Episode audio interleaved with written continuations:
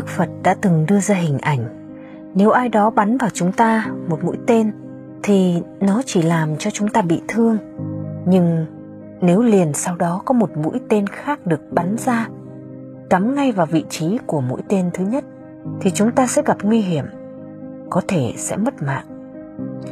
Đức phật giải thích, mũi tên thứ nhất là nghịch cảnh và mũi tên thứ hai là chính thái độ phản ứng của chúng ta đức phật kết luận, chúng ta thường chỉ bị trọng thương hay chết vì chính thái độ phản ứng của mình, chứ không phải vì nghịch cảnh. Vậy nên, việc chăm sóc tâm là điều quan trọng hơn rất nhiều so với việc cầu nguyện hay cố gắng hết sức để đẩy lùi nghịch cảnh. Dưới đây là những bài thực tập quan trọng để chăm sóc tâm mình, đứng trước những điều bất như ý nghịch cảnh hay những biến động như đại dịch đang diễn ra. Thứ nhất, học cách chấp nhận mà không phản ứng. Đại dịch tuy gây ra biết bao tổn hại, nhưng đó cũng là một trải nghiệm đặc biệt để chúng ta tỉnh ngộ, nhận ra bản chất của đời sống vốn vô thường, bất toại nguyện. Cuộc đời không phải là màu hồng, không thể như những gì chúng ta kỳ vọng không thể nào chỉ toàn là thuận lợi. Cuộc đời là một chuỗi tập hợp của những điều như ý và bất như ý. Nếu muốn đứng vững trong cuộc đời này, thì chúng ta cần phải chấp nhận cả hai. Không thể chấp nhận thì cũng phải học, phải luyện cho bằng được, vì không có con đường nào khác. Huống chi, hoàn cảnh bất như ý hay khổ đau lại là chất liệu vô cùng quan trọng để chúng ta khát khao đi tìm những giá trị hạnh phúc bền vững. Thử nghĩ, nếu cuộc đời chỉ toàn là như ý, thì chúng ta sẽ như thế nào? Nếu chưa chấp nhận hết những trái ngang trong cuộc đời, thì chúng ta hãy cố gắng học cách chấp nhận từng điều một, càng nhiều càng tốt. Hãy tin rằng, càng quay về nuôi dưỡng tâm hồn, thì sức chịu đựng hay dung lượng trái tim chúng ta sẽ càng lớn. Sự chấp nhận sẽ càng dễ dàng hơn. Tuy nhiên, chỉ đến khi nào ta có một cái thấy thật đúng đắn với chân lý, tức tuệ giác, thì chúng ta mới có thể chấp nhận mọi thứ trên cuộc đời như chính nó đang là, mà không phản ứng hay chống trả nữa. Đó là hành trình tâm linh mà mỗi chúng ta đều phải đi và đến.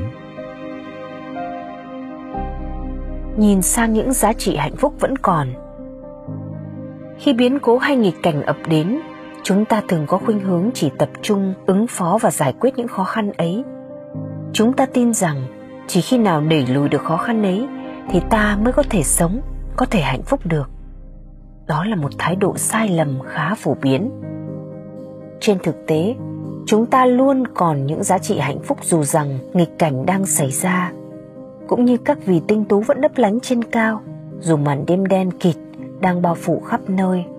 Vậy chúng ta muốn cứ chúi mũi vào vũng đen đó để rồi bị nó nuốt chừng hay là nên nhìn sang hướng khác tươi sáng hơn? Những điều tươi sáng là có thật chứ không phải do ta tưởng tượng.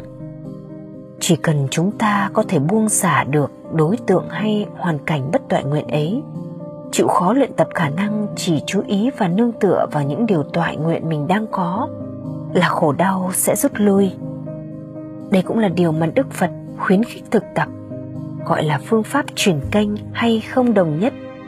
Vì sự thật là chúng ta có nhiều hơn những gì chúng ta nghĩ hay thể hiện. Chúng ta hoàn toàn có thể an vui ngay khi có nghịch cảnh bao quanh. Thứ ba, nhìn theo hướng tích cực. Mỗi sự kiện xảy ra trong đời sống đều ẩn chứa thông điệp sâu sắc. Vấn đề là chúng ta sẽ nhìn thấy mặt nào của nó. Nếu chỉ nhìn trên mặt hiện tượng rằng nó mang tới những tổn thất hay hủy diệt, thì chắc chắn chúng ta sẽ phản ứng và đau khổ. Nhưng nếu nhìn rộng và sâu hơn vào sự kiện ấy, chúng ta sẽ ngộ ra vài chân lý sống, sẽ trưởng thành và làm chủ hơn cuộc sống. Như ai cũng biết, đại dịch covid-19 đã mang tới sự hủy hoại khắp toàn cầu nhưng nó nhắc nhở chúng ta rằng đời sống này rất vô thường. Những gì chúng ta nắm bắt ở bên ngoài đều có thể tan biến bất cứ lúc nào. Chỉ có những giá trị thuộc về tâm hồn như lòng từ ái mới có thể sống mãi trong lòng người. Nó nhắc nhở rằng chúng ta đã quá xa đà trong cuộc mưu sinh mà bỏ rơi bản thân, thiếu trách nhiệm với gia đình, lãng quên hoài bão đẹp. Nhờ giãn cách xã hội mà chúng ta có cơ hội để dừng lại, hoàn thiện những gì mình vẫn còn thiếu sót. Nó nhắc nhở rằng tất cả chúng ta đều chịu tác động qua lại lẫn nhau. Cái gì xảy ra cho một người là sẽ xảy ra cho tất cả. Nhờ đó mà chúng ta sẽ bớt kỳ thị, phân chia, cung phụng cho cái tôi ích kỷ. Nó nhắc nhở rằng tài năng, quyền lực hay sự nổi tiếng cũng đều có thể bị nhiễm bệnh như người thường để chúng ta bớt chạy theo sự hào nhoáng của phương tiện sống mà tập trung vào mục đích sống. Sau những biến cố, chúng ta thường sống sâu sắc, biết trân quý bản thân và cuộc đời hơn. Quay về nâng dậy tâm hồn. Thông thường chúng ta chỉ quay về chăm sóc tâm hồn mình khi bị thất bại, mất mát, tổn thương. Nói chung khi không thể nắm bắt những thứ hấp dẫn bên ngoài, chúng ta mới có đủ động cơ để đi vào bên trong. Đây là cơ hội quý giá để nâng cấp tâm hồn mình. Đức phật thấy rằng tâm mới chính là nguồn gốc sinh ra khổ đau hay hạnh phúc, chứ không phải do nơi hoàn cảnh hay đối tượng bên ngoài. Cho nên, thay vì cố gắng thay đổi hoàn cảnh hay đối tượng, thì hãy nên quay về, thay đổi chính mình. Dĩ nhiên nếu có thể đẩy lùi được nghịch cảnh, thì hãy cứ thực hiện. Nhưng sự thật là chúng ta không thể nào dọn dẹp hết mọi trông gai trong cuộc đời này. Cách tốt nhất là hãy sắm cho mình một đôi giày thật tốt để đi trên mọi trông gai. Với sự luyện tập đúng đắn, chúng ta hoàn toàn có thể tăng cường hệ miễn dịch tâm hồn. Ngoài việc phát triển nội lực, chúng ta còn có thể mở ra những cái thấy sâu sắc về bản chất của đời sống.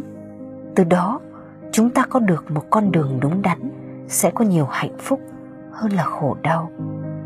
Kể cả khi đại dịch vẫn còn, đời sống của riêng ta và mọi người có thể rơi vào một giai đoạn mới, vĩnh viễn không bình thường như trước đây, như lời cảnh báo của tổ chức y tế thế giới, thì chúng ta vẫn có thể sống bình an và hạnh phúc.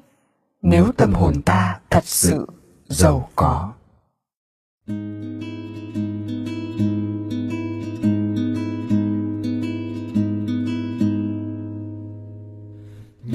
khóc dốc rách rơi trong đêm rơi trên đường mòn dài, trôi qua một ngày dài. Những ý nghĩ chập chơi đi xuyên đêm, xuyên qua đời bao mòn, mang theo hành trình dài. Những thắc mắc hối thúc trong suy tư, sao bao người lạnh lòng, đi đâu tìm an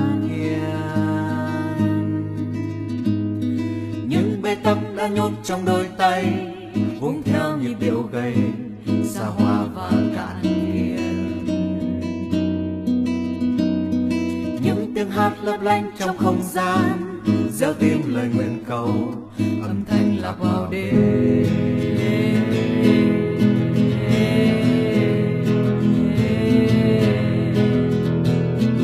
Có tiếng nói hối thúc trong suy tư, thương con lầm lạc đội hình và bát bóng những tiếng khóc róc rách rồi vỡ ta ta lang thang lang thang rồi vỡ ta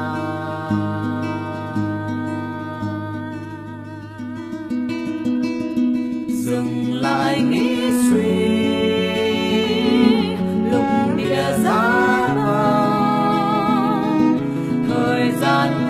说。